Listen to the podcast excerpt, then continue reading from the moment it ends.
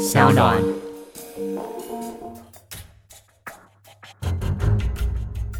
什么是真相？什么是正义？跟着台湾建士权威阿善师，重返那些离奇轰动的命案现场，请听阿善师的见识实录。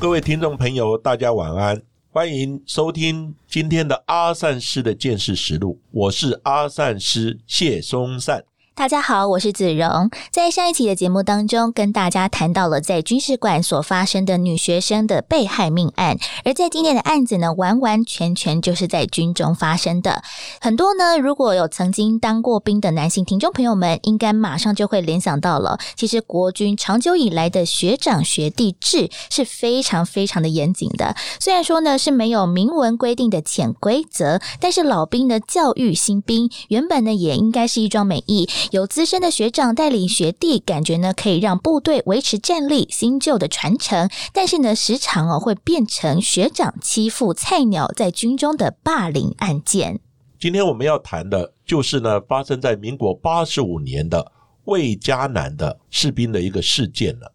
那魏家南他是从呢正大英语训呢毕业，那刚入伍不久的这个魏家南呢，他被分发在海岸巡防司令部。第二指挥部呢，两两两中队的训堂分队来担任这个哨兵。那在八十五年一月十六日呢，清晨七点多的时候，魏家南呢，他一个人呢独自站哨，在值呢早上六点到九点的班的时候，他的同袍呢则刚刚呢结束夜巡，回到呢室内来休息。到了七点半左右呢，却传出了枪响。当时呢，哨内的安全士官呢。和其他的官兵呢，听到枪声之后，立刻冲到三楼的这个哨台呢来查看发生什么事情。结果呢，就发现魏家南呢左边的胸口呢中弹，倒在地上。他们呢赶紧将呢这个魏家南呢送往淡水的马街医院呢来急救，并紧急的呢联络通知呢魏家南的家人。魏佳楠的亲属到了医院的时候，魏佳楠的神志还算清醒的状态，说了“好冷啊，头太低”等等简单的句子。那马街医院的院方虽然能马上进行输血、抽痰等等的紧急措施，但因为当时的手术房不够用，所以呢没有办法马上进行手术。一直到了当天中午十二点多，院方呢才建议有要转到了台北的三军总医院来进行救治。但因为有到了下午一点多才完成转院，魏佳楠呢。就不幸在一点四十五分不治身亡。军事检察官和军法医的验尸的时候呢，就表示说，魏家南是左胸中弹，子弹贯穿，差点打到了大动脉，因为失血过多而死亡。研判他当时是使用执行时的六五式步枪来自杀。但是魏家南的家属无法接受军方的说法，认为当中的疑点实在是太多了，于是请到了法医杨日松来解剖验尸，希望能够。查明事情的真相和确切的死因。其实这个案件的疑点真的是蛮多的，就像是家属所提出的质疑一样。其实魏家男哦，在胸前的这个弹孔比十元的硬币还要大一点，但是呢，在后背哦所穿出来的弹孔却只有一小个洞。诶，那家属当然就质疑说，子弹是不是根本就不是从前方射入的，而是有人从背后来做袭击呢？除了呢，子弹到底是从？前方呢还是后方呢？打入胸口，军方呢跟家属呢就各执一词，并且呢杨日松呢这个法医呢重新这个相验之外，最奇怪的一点是，一把呢这个六五式步枪呢，它总共呢有一百公分，就是一公尺长。那从扳机呢到枪口呢的长度也有将近七十公分。如果是要反握持枪来自杀呢，实在。不太可能会做得到。另一方面呢，魏家的家属呢，也在军方的带领之下，前往呢枪击现场来进行查看。结果呢，发现呢魏家男呢中枪呢血流如注，但是呢钢哨内的血迹呢却不多，怀疑呢钢哨并不是呢案发的第一现场，并进一步呢要求军方呢出示现场遗留的弹壳。以及呢，贯穿呢魏家南胸口的弹头，但是呢，军方却解释，现场他们没有找到弹壳跟弹头，所以呢，他认为他们可能是打到海里面去了。那魏佳南的家人呢，在重重的疑点之下，不同意军方提出的自杀的说法。但是呢，军方呢却带着恐吓的意味呢，跟语气来告诉魏家的人：如果你不签名的话，这魏佳南呢就可能没有办法下葬。他就不能呢入土为安了。此外，魏家南的家人也表示，其实呢，魏家南生前在部队的宝斗错少服役时，曾经哦被学长殴打。后来呢，魏家南的家人哦请了一些有利的人士关心一下之后，魏家南才被调到目前呢所服役的单位。其实魏家哦一家都很难相信，才刚结束遭受到了老兵霸凌的日子，而且呢，他其实个性非常的乐观，求学的过程当中其实也蛮顺利的，没有任何的感情问题。为什么？会有自杀的动机呢？而且军方不止对于死因的说法非常的可疑，魏佳楠的家人更表示，他们在检视魏佳楠的遗物的时候，也发现了他的个人用品都全部被军方整理过、打包好放在一旁，而且呢，军方还拒绝拿出魏佳楠在军中的日志给魏家的家属来看。难道魏佳楠曾经控诉他在军中所遭受到的不当管教，导致着学长或者是军中的干部？怀恨在心吗？那也让家属不禁怀疑说，军方在后续协调转院的时候的延迟，是不是也是故意造成的呢？其实魏家南呢，在入伍之后，的确呢，也是有遭受到许多呢不友善的一些对待。在呢民国八十四年呢八月，他入伍的时候，接受呢完新兵的训练之后，他便被呢分发到。海岸巡防的一个训堂呢分队，那魏家南呢曾委托呢一名江姓的同袍呢帮他买一双皮鞋，并且呢他将呢邮局的提款卡交给这个江南，并跟他讲了提款的密码，请这个江南呢领一千块帮他呢买皮鞋，但是呢江南呢却分四次呢总共呢领了一万块，还在呢魏家南呢案发之后呢谎称。他只有领了七千块钱。那魏家南原本呢，打算呢向那个上级来呈报，但是呢，在江南的苦苦哀求之下呢，后来他们呢达成了和解。江南呢，于是在半个月内呢就还清了九千元。双方呢，并在切结书上表明了和解的前提是江南呢保证不再找呢魏家南的这个麻烦。可见呢，魏家南呢当时还是很担心呢。如果向对方要求还款，可能呢会惹来呢一些报复的行动。而在江南呢还钱后没几天，魏家南呢便被调离原来的单位。在八十四年呢十一月二十二号的时候，魏家南呢他就前往了林口的宝斗错的这个岗哨呢来报道。但是还没有进入这个哨所的时候，就有两名学长呢。张明哲、叶良义呢，就站在这个哨外呢，然后呢，开始教育呢这个魏家南。先是用拳头连续的殴打魏家南，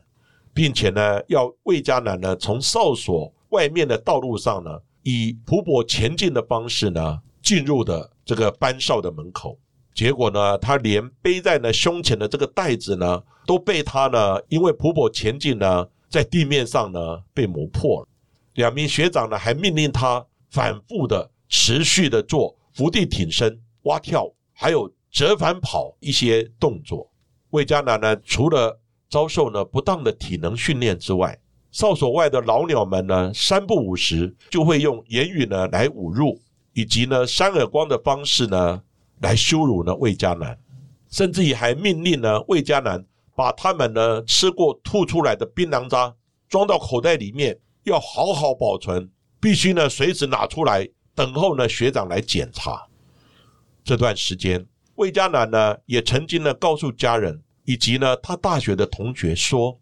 他在军中呢有遭到霸凌的事情，同学觉得不可思议啊。然后呢有拿录音机呢录下两人的对话，那家人呢奔走各处，最后呢伤情有利的人士介入呢来关心，在呢这个魏家呢。的求助之下，军方呢才将魏家南呢从宝斗错的岗哨呢调到下谷的一个岗哨。但是谁也想不到，魏家男在调到了下谷哨之后，却迎来了死神。针对魏家认为说魏家男是遭到人从后方来射杀这个死因的疑虑，法医杨日松在解剖之后也解释说，死者中弹的方向确实是跟军法法医所说的一样哦，是从前方射入，贯穿了胸腔的肋骨，从后方来射出。而伤口为什么会前大后小，应该是因为近距离射击所造成的。但是呢，杨日松法医他也认为说，魏家南并非是自杀的，因为如果是自杀的话，为什么没有选择从下颚或者是颈部这些的要害来做射击呢？虽然说也有可能是因为魏家南呢是以端枪的姿势，或者是呢在清子弹的时候无意间击发而中弹，但是呢他也不排除有其他的他杀嫌疑。那在这边就要请问阿善时，在您的一个见识经验当中，觉得这样子一个判断是合理的吗？对了，我之前呢还在职的时候，也看过很多呢军方呃，不管是举枪好自杀，或是意外好，甚至于呢有没有可能他杀的情况。那当然家属的质疑呢不是没有道理的。一般来讲呢，大家都认为说射入口应该比较小，嗯，射出口比较大，对呀，好，这个是有这样的情况。但是你要看它的近射还是远射。远射的话呢，当然是射入口会比较小一点。射出口呢会比较大，但是近射或是贴射，所谓贴射呢，就是整个抵住胸腔或是抵住你的下颚等等呢开枪，因为呢枪支击发之后它会有火帽，这个火帽呢前面呢还有一个一个防火帽，防火帽呢它有呃六个孔，嗯，所以呢那个火呢出来之后就会从那个六个孔呢喷发出来，因此呢到底是不是贴射或近射？可以呢，从他的衣服或是接触的皮肤上面，看看有没有这种火冒灼伤的痕迹。最主要你要看到有灼伤的痕迹，哦，那个才是射入口。但是呢，远射的话呢，当然这个火冒就烧不到了，对，哦，因为呢太远了，所以呢那射入口会比较小，那射出口呢有时候会比较大一点，但是不是绝对的。另外呢，杨日松法医呢他也说，魏佳楠呢并不一定是自杀。哦，因为自杀的时候，有时候要选择下颚啦，或是颈部啦，甚至于呢，哦，对着太阳穴啦等等。当然呢，这也不是绝对的，因为你如果射胸部的话呢，不会马上死，而且很可能会很痛苦。嗯，所以呢，这个也有可能是意外或者是他杀的可能。不过这些呢，完全要看当时呢他倒卧的时候枪支的位置。还有呢，他手部有没有我们称为射击残迹，就是 GSR。GSR 的英文全名叫 gunshot residue。gunshot residue 就是我们射击之后留下的这种爆发的这种弹药的残迹。那你如果射击呢，用手扣的话，或是手抓在枪管，枪管呢，它射击残迹会从我们的呃枪击的地方会喷发出来，当然也会从就是枪的射出口的地方喷发出来。所以你看，你手握的位置呢，有没有这种 GSR 的设计残疾？像这些就可以做一些鉴定。另外呢，枪口的地方呢，如果您是抵住，哦，有可能枪口这个地方就会有反溅的血迹。包含你的手如果很靠近枪口的时候，也会从射入口反溅的血迹呢，会沾染在他的手上。不过呢，这里面呢，我是觉得比较让我质疑的是说。为什么弹头弹壳找不到？没错，弹头当然如果贯穿的时候，它飞到哪里去，这是找不到是可能。可是弹壳它就在附近啊，弹壳不会飞出去啊，它飞出去也不会飞得很远。所以呢，军方呢对这一部分呢说弹头弹壳都找不到，尤其是弹壳，我倒是觉得呢里面的确是有一些问题。不过这个案子我刚刚讲过，要判断到底是自杀、他杀。意外，其实呢，这个要结合现场，结合呢被害人的这个香验，其实从解剖呢就可以看得出来哪个地方进，哪个地方出。因为像骨头或是肌肉的时候，射入口的话就会往内缩嘛，射出口就会把肌肉组织带出来嘛，这很简单的逻辑。所以呢，这个判断是不难，但是呢，到底是意外还是自杀还是他杀，要看他有没有自杀的动机。意外。意外的时候，意外的状况是如何？他杀当然要看呢，他在军中有没有结怨，有没有人要把他杀掉等等，来综合的判断，才有办法去做完整或比较正确的推论。就像呢，前一阵子也有一个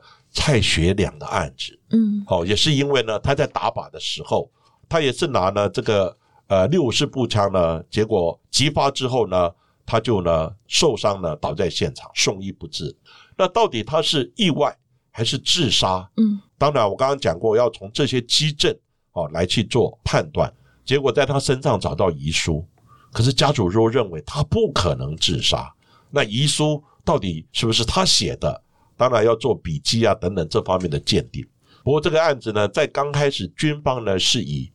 自杀的方式来判定，不过家属不能接受。后来呢，也他的妈妈呢也到处去抗争，最后呢找到其他的专家哦来做一个判定哦跟鉴定。后来呢，试射结果，他们认为说这个射入口，因为它有可能把那个防火帽呢含在嘴巴里面，嗯，所以呢，它爆发的这些火帽啊、灼伤啊、跟爆炸的威力都在嘴巴里面。当时在急救的时候，并没有做一个比较仔细的检查，甚至于这个案子没有解剖，嗯一解剖嘴巴一打开，就看嘴巴有没有爆发、有没有灼伤等等。所以呢，它并没有外面没有明显的火冒灼伤的痕迹。我们认为有可能在嘴巴里面，好，但是呢也没有办法再去验证。但是呢，它有一些爆炸之后的嘴唇的一些撑裂伤。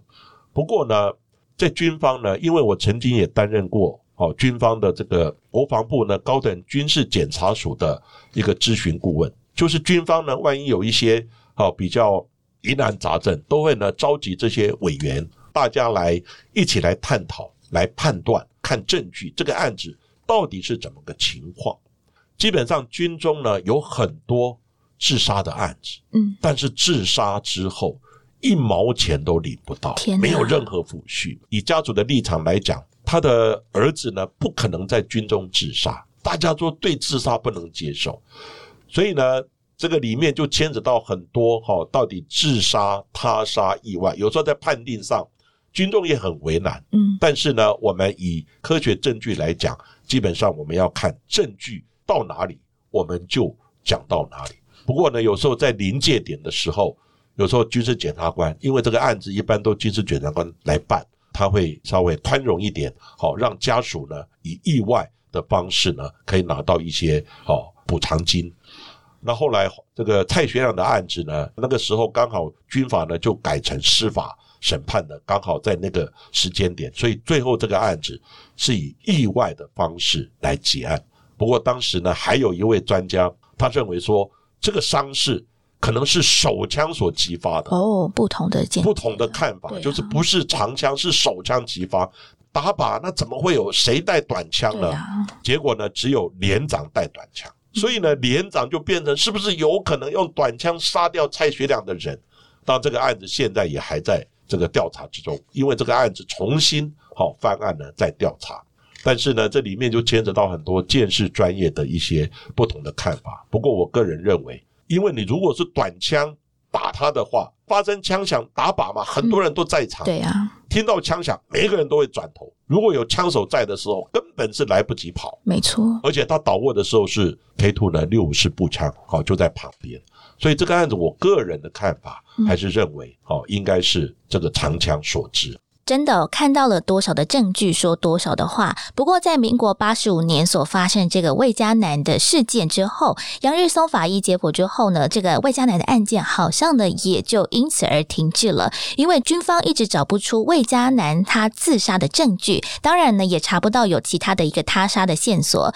虽然说呢魏家南的死因到现在还是沉迷，但不表示说这起案件就得到了落幕。是的，你不管判定了自杀、他杀、意外，都有要有相关的一些证据。当然，证据并不是百分之一百，但是呢，这个呃魏家南这个案子呢，在民国呢八十六年二月二十四号的时候，台北地检署呢起诉了当初呢在呢宝斗错这个岗哨呢霸凌魏家南的两名一兵呢，就是张明哲跟叶良义。好、他霸凌的这个经过呢，我们刚刚有提到了。那北检的检察官呢，徐永清呢，他认为张叶两人呢，你学长呢对这个学弟呢，他基本上呢没有管教权，所以呢，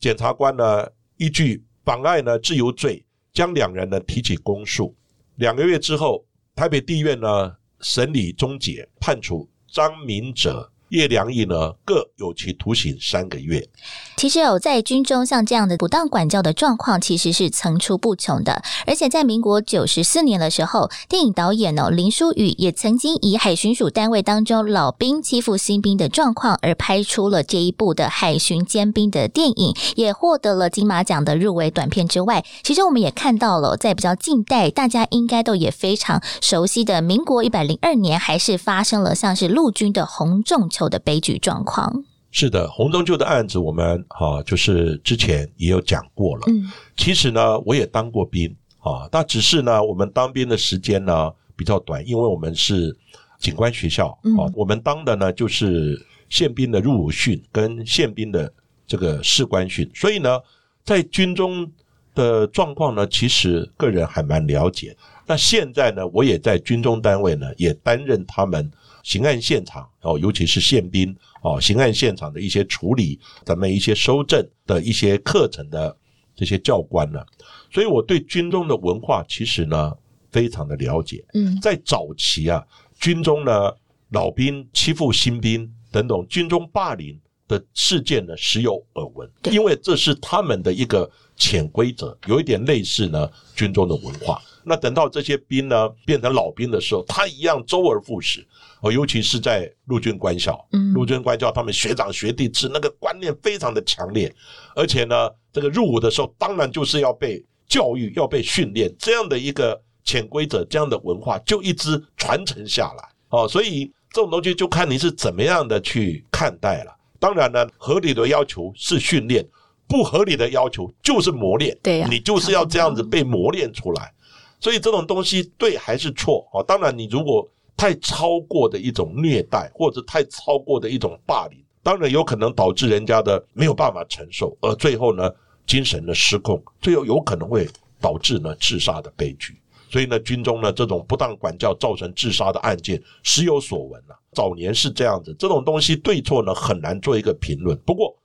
欺负人、霸凌是不对的，管教是用什么样的方式？合理的管教哦，合理的这种这种训练，我觉得是。应该的，只是说那个分界有没有人给你一个明确的界限，什么东西该怎么做？不过呢，因为发生那么多的这个军中的一些霸凌的事件了，好，现在的军中的人权，哦，在一些的人的这个催促呢、督导之下，其实改善蛮多的。其实军中现在呢训练呢，哎，超过多少度哦，要挂红旗，不能出操等等，有时候不能晒太阳。所以以前的管理呢，训练跟现在的管理训练当然有很大的不一样。不过军中讲求的就是团队跟军纪。哦，那你没有团队，没有军纪，每一个人都有各自的意见，那这个部队怎么样带领？其实讲到这个潜规则，哦，讲到学长这个教育学弟，哦，以及呢很多的这个军中文化呢，这个东西是有慢慢的在做一些合理的改进。只是我在这里特别提醒，哦，军中有军中的。纪律，军中有团队的概念啊，很多问题呢，基本上它有申诉的管道哦，当然就看你哦怎么样去应酬。如果实在是没有办法忍耐的话，赶快的要做一些处理啊，还有做怎么样，不然的话，你就不要呃选择军职哈这样的一个工作。而在今天的节目呢结尾之前，当然呢，我们也要一样回应的几位听众朋友们的留言，像是呢 Super 九九一零四二三，还有卡亚都给我们的五颗星的好评，然后说呢非常的爱见识科学，听了阿善师的经验分享之后，有非常多的收获，是一个呢口条非常清晰又有条理的优质节目。另外呢，还有 YMU，还有 Molly Lee 零三三零，他们呢简直哦是用追剧的方式呢来收听阿善师。的节目分别呢是在一个礼拜以内听完所有的单集，还有在两天之内就听了三十集节目。哎，当然非常谢谢呢大家留言跟支持啊！如果呢你们要连续这样听的话呢，要特别注意，有时候戴着耳机呢，很可能会伤到一些哈听力等等哈，似乎要给他们稍微休息一下哈。那还有一位听众朋友呢，就是 Mio 六三二七一七呢。他说他是大学生，在暑假呢攻读的期间呢，发现有阿善师这个节目，他非常的喜欢呢，我们讲办案的过程。其实呢，有很多案件呢，并不在台北，或者是在国外的案件，我也不一定呢能参与到。但是呢，我们的制作团队呢，都会去，